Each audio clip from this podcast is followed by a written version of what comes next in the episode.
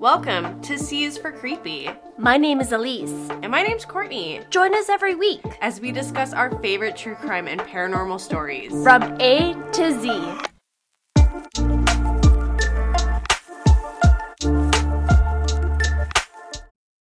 Hey guys, welcome back to another edition of Nocturnal Novellas. We're already on episode three. Yeah, I love these so much. They are. They're such a good palate cleanser for the end of the month. They are. So, just a reminder for any new listeners our nocturnal novellas are a monthly bonus episode. Yeah, on the last Friday of every month, we have a few short, quick, fun stories. Um, mine usually tend to be urban legends, mythical creatures, um, some folklore sometimes, all the fun little things that I can't do an entire episode around, but they're interesting. Mm-hmm. They're so much fun. Uh, my stuff that I usually cover are strange laws, um, funny headlines that I find, or just funny cases in general that aren't long enough to do a full story on. Um, and usually I throw in a strange death or other weird kind of crime yes. stories. Are you ready to get into it? Yes. Tell me your first one. So, my first one is an urban legend, and we're going to do the Saskatchewan St. Louis Ghost Train. Ooh. Have you ever heard of it? No. Oh, girl. Uh, to be fair, I've only been to Saskatchewan like one time in my whole life. Okay. Then I'll give you some grace. Thank you. An article from CBC News states that when you are driving through the small town of St. Louis, make sure to check out the abandoned rail line. Awesome. One night in the 1920s, a Canadian National Railway conductor was checking the tracks near St. Louis when he got hit by a train and lost his head. Whoa. Now at night, a light from a phantom train or lantern appears. He was looking for his head, said a witness. That's why we see the light with the lantern. Oh man. Oh man. Okay, this is a horrible joke, but all I can think is I guess he's not going to be the head conductor then. that was wonderful. Thank you. Many residents of this small town report seeing a white or red light. A CBC camera caught it on tape one night. The tape isn't proof of the tale, and the CNR doesn't have the records that go far back enough to confirm or refute the story. Wow. Some people in St. Louis have done their own experiments. A skeptic believes the lights are just headlights from the highway, saying, We took our binoculars and could clearly see the highway number two through the binoculars. Oh, shut up. Not everyone in town buys the headlight theory. Mayor Emile Lussier points out that the highway can't even be seen from the ghost spotting site. Okay. Lussier said a scientist came to the site but couldn't figure it out. We noticed there was a light behind us, and when we turned around and looked, the light was right down and appeared right at our heels. Oh. Other people in town say it's unexplainable. Oh. And that is the story of the St. Louis ghost train. That is super cool. Yeah, I really want to go and see it. Fuck yeah. We'll do a whole haunted Canadian tour. Yes. That's that, good. Yeah, that's one plan that I want to do this summer is check out some ghost towns, like starting in Alberta, just do day trips, but that would be a lot of fun. I think so. Otherwise, I would have absolutely no reason to go to St. Louis. For sure. What is yours? All right. So, for this month's nocturnal novella, I'm starting with a trip to a Caribbean paradise. Oh, I wish I was there right now. Oh, who wouldn't want to visit the sandy beaches and be able to take in the culture from the towns on the islands of St. Kitts and Nevis? Well, those with a potty mouth could find themselves in trouble with the law. Oh, fuck. as these tiny countries have extremely strict no public profanity laws. Sorry, where is this? In the Caribbean islands of St. Kitts and Nevis. Okay. Okay. So, according to a LonelyIsland.com article I found, swearing has been illegal since 1961, and currently the law states that those who, quote, make use of any abrasive, blasphemous, indecent, insulting, profane, or threatening language in a public place, in any place, to the annoyance of the public or tending to be a breach of the peace. So you can't just drop the F bomb whenever you please. No, only in the privacy of your own home. Okay. What exact curse words used that will get you in trouble vary from off like vary depending on the officer around. Mm-hmm. So it's best to stay away from like saying fuck in public. Okay. If caught swearing, you could face a fine of 500 Caribbean dollars, so that's roughly $239 Canadian. Okay. But you could be arrested and face up to six months in prison. Oh, Travelers are not exempt from this anti swear law, and it's likely your passport could be held until your court appearance and sentencing. holy shit. Yeah, they take it very seriously. Okay. Most famously, the rapper 50 Cent was performing in St. Kitts in 2016, and after the profane performance he put on, he was arrested. The rapper was not able to leave the country until his day in court and had to pay a, a $1,100 in fines. Well, like at least they didn't fine him per word. no, they they just made the whole thing all right. It's just it's a breach of the peace. So Yeah.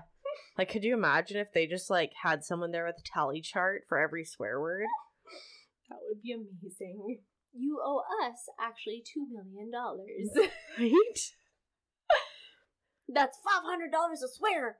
It's the worst swear jar ever. Or the best, depending on what end of it you're on. true, very true. I know some grandmothers out there that would appreciate that. Right? Another celebrity whose performance got them in hot water was DMX, who was fined in 2003 for excessive cursing.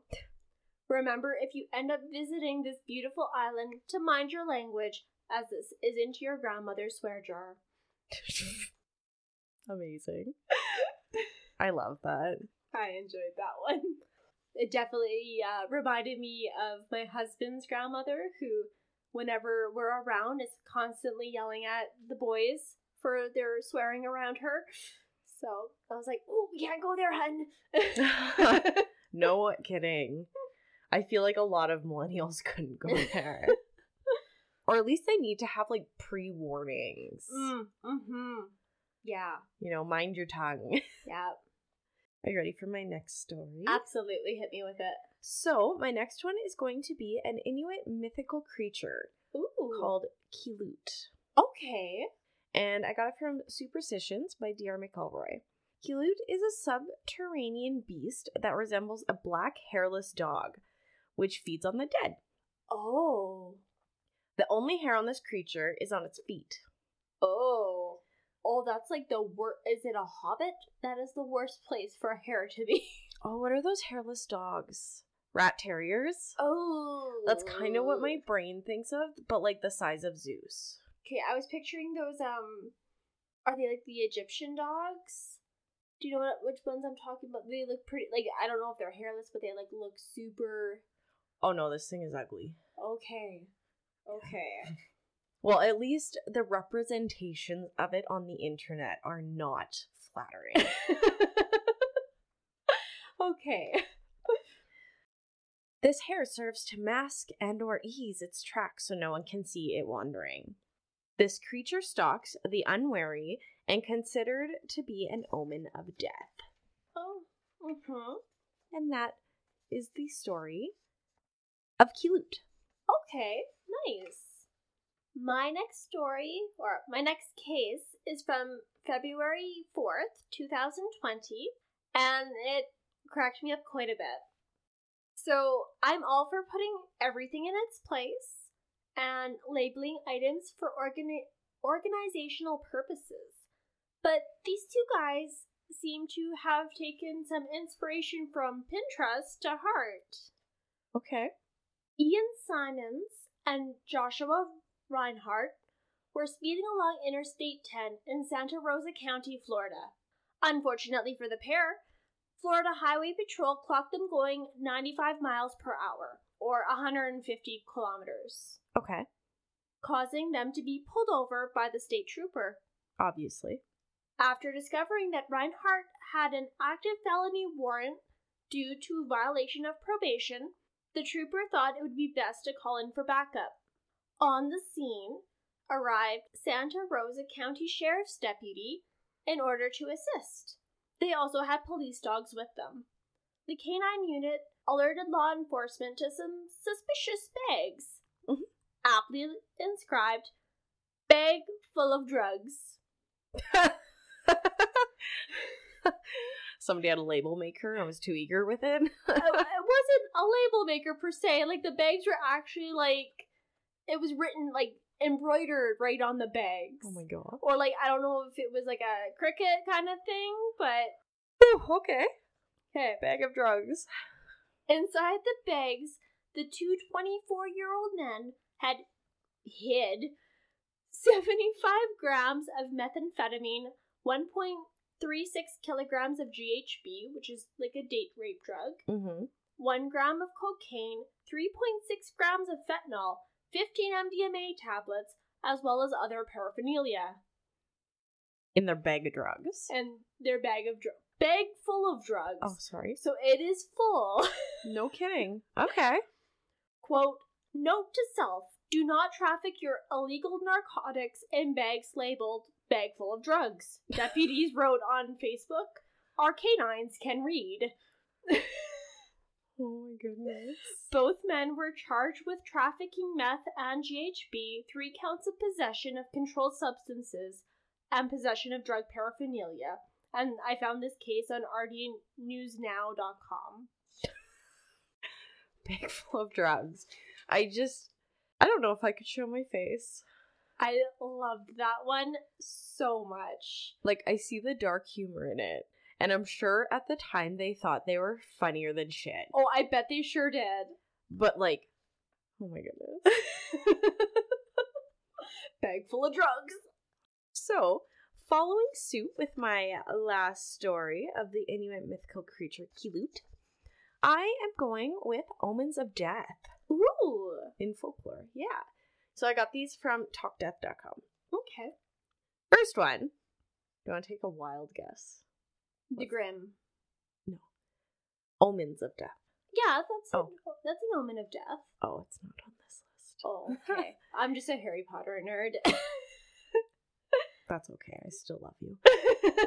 So, my first one is Black Cats. oh. Okay, fair, fair, fair. There are many different ways that interacting with a black cat is seen as a sign of danger or of the approaching death of either you or someone you love. For example, an old German superstition states that if a black cat sits at the bedside of a sick person, this is a sign that they will die very soon. Ugh. Hearing the meowing of a black cat at midnight is another common superstition said to be an omen of someone's death. A black cat crossing the path of a funeral is a sign that a family member of the deceased will die soon. Oh. I wish, like, okay, my black cat meows constantly. So I feel kind of responsible for the amount of deaths in the world because of my cat. Uh, yeah. Well, like, I'm sick all the time, and we and Hades sleeps with me all the time. So, like, it's amazing that I've not died yet. so, our second one is crows. oh. Seeing a single crow is believed to be an omen of bad luck rather than death. However, if you see a large group of five or more crows, also known as a murder of crows, it is believed to be an omen of illness or death of yourself or someone you know. Oh. Again, there's a family of crows that live in my like neighborhood. Mm-hmm. They actually poop on one of my neighbor's cars. my next one is owls. They have an unfortunate reputation in folk folkloric superstition. For example, if you are walking under a tree at night and you hear an owl hooting overhead, this is believed to be an omen that a family member is going to die soon. oh, wow. If an owl is perched on your rooftop, this is also a sign that death is coming for someone you know. Wow. There are even famously rumored instances of owls foreshadowing death in history. It is believed that before the death of the Roman Emperor Antonius, an owl was seen perched above his bedroom door. Oh. hmm Our fourth omen of death is doppelgangers. Ooh, I don't like a doppelganger. Those freak me out. They are a German word meaning double goer. It refers to someone's exact replica born of completely different parents. In German and Irish folklore, seeing one's doppelganger was believed to be a sign of your own imminent death. So that's just seeing your own. Because there's somebody in the city that looks like me. Like, my mom has seen her, my friend has seen her, and like he's asked me, Hey, were you over here? And I was like, No, I wasn't even close to that area. So there's someone that looks like me in the city. I just hope I never meet her. Ooh. Mm-hmm. Our fifth and final omen is death knocks. Oh. When you hear three knocks at your door and open it to find no one is there, death is coming for you. These knocks, also called the knocks of doom, are heard of in many different cultures such as Irish, Scottish, and First Nation communities. Oh. Chills. And that is my omens of death in folklore. That is super interesting. Okay, so this one's a little longer, so I'm sorry. Please stick with me because it's truly bizarre. Okay. I'm gonna share the death of John Cummings, and I found this on journal.medizzy.com. Okay. The year is 1799, and Cummings was a 23 year old American sailor who, that summer, found himself on the way to France. During the many adventures, the crew noticed a carnival tent set up and decided to explore. There they witnessed a man pretending to swallow clasping knives, and I read they were also described as like um like razors, Okay. Like the like the flippy razors that men use. So Sweeney Todd. Kind of, yeah, yeah, yeah, exactly. With the swi- with the swinging blade, Mhm. with the single blade. Later, back on the ship, John Cummings, who had much to drink that night, boasted that he had the knife swallowing skill. Wanting to call the inebriated young man on his bullshit, the crew asked Cummings to perform this risky trick. Oh, Lord. Cummings pulled out his pocket knife and swallowed it whole, then washed it down with more booze. As one does. Once was not enough for this band of sailors, so Cummings ended up swallowing three more during the course of the night. Were they at least closed? I believe so. Okay. Not that that's going to do very much good for your small and large intestine, but Mhm. Despite the rather sharp items Cummings ingested, he claimed to have no ill effects. In fact, one of the knives passed through his system that same day, and the next two did the day after. The fourth knife did not make an appearance. oh gosh. But the man wasn't in pain, so he wasn't that worried. Cool, cool, cool, cool, cool. It would be six more years before Cummings would show off his, this entertaining skill again. He just went on for six years of his life with some knife in his bowels and just Meh. Did yeah, he just did him. okay. Once again, John Cummings found himself very drunk in the company of sailors in the spring of 1805. Once again, Cummings boasted this unusual skill of knife swallowing, hmm. and his audience demanded a demonstration. Fun party trick. That evening, he swallowed six knives. But this time, the word had spread, so during the next day, Cummings swallowed eight more. That brought us to a grand total of 14 knives in his guts. Um, is he stupid? I feel like he's not smart. Okay. The next day, Cummings wasn't so lucky and found himself in acute pain. Oh shit. He was also vomiting continually. He went to Charleston Hospital and was discharged with no complications. So, like, they helped him uh, pass Oh, did they? all the night. Well, a majority of the knives. Okay. That winter, in December of 1805, the topic of Cummings' talent was brought up for a third time, For fuck's sake. and he demonstrated by swallowing four knives. The sailor persuaded Cummings to perform the trick again, and the man ended up swallowing. Can you guess? 17. 13 more knives, bringing it to a grand total of 17. I regret being correct. the next day, Cummings regretted everything. Because Cummings wasn't goings. wasn't going. he went to the ship's physician, saying that he was feeling like death. The surgeon gave Cummings a laxative and told him to hope for the best. Unfortunately, it did not help. Oh my gosh. Three months after the grand finale of this skill, he said he felt his bowels drop. So it took him that long to Pass the knives. well just feel okay. And I- for the next three and a half years, Cummings found himself in pain and he vomited and defecated knife fragments during those years. Oh my gosh. June 1807, his health had deteriorated to the point where he could no longer work on board a ship, so he was expelled from his position. Hmm. He went to London and was admitted to Guy's Hospital.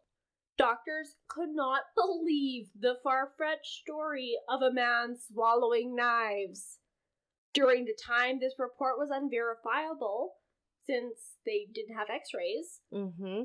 so, until one doctor was shocked by the jet black color of his excrement, he went and did a visual inspection Oh man. and discovered at least part of a knife blade lar- lodged in his intestine. Oh my gosh. Was he swallowing open knives at this point? Or do you think the knives just deteriorated so much in his like stomach that they Yeah, Okay.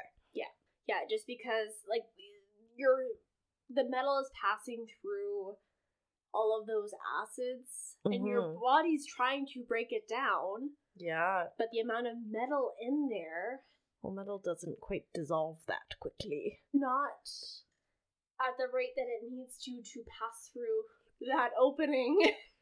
Oh, okay. okay. So the doctor attempted to treat Cummings by giving him an acidic solution to help break down the iron in his digest in his digestive tract. But in 1809, the now 32-year-old man died from the effects of his knife swallowing. Hmm. The autopsy found intestines full of black iron oxide and many shards of metal. They also discovered 30 to 40 razor shards, which the hospital kept for their museum. Oh shit. So the moral of the story is just because you can swallow knives doesn't necessarily mean that you can pass them. And that is my nocturnal novellas. Cummings wasn't going, guys. that was amazing. I had never heard of that, and I was just giggling to myself, being like, "This man can't poop though."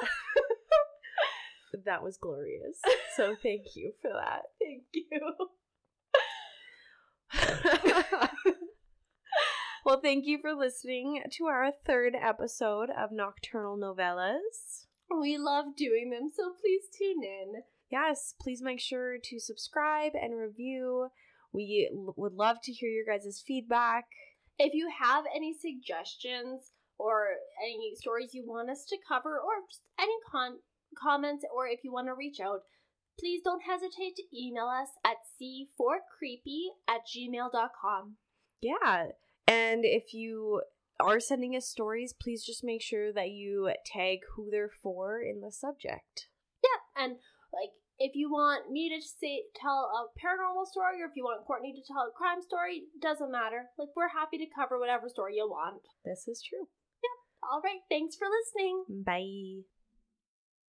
Thanks for tuning in to C is for Creepy. We put out weekly episodes every Tuesday, going through the creepy alphabet.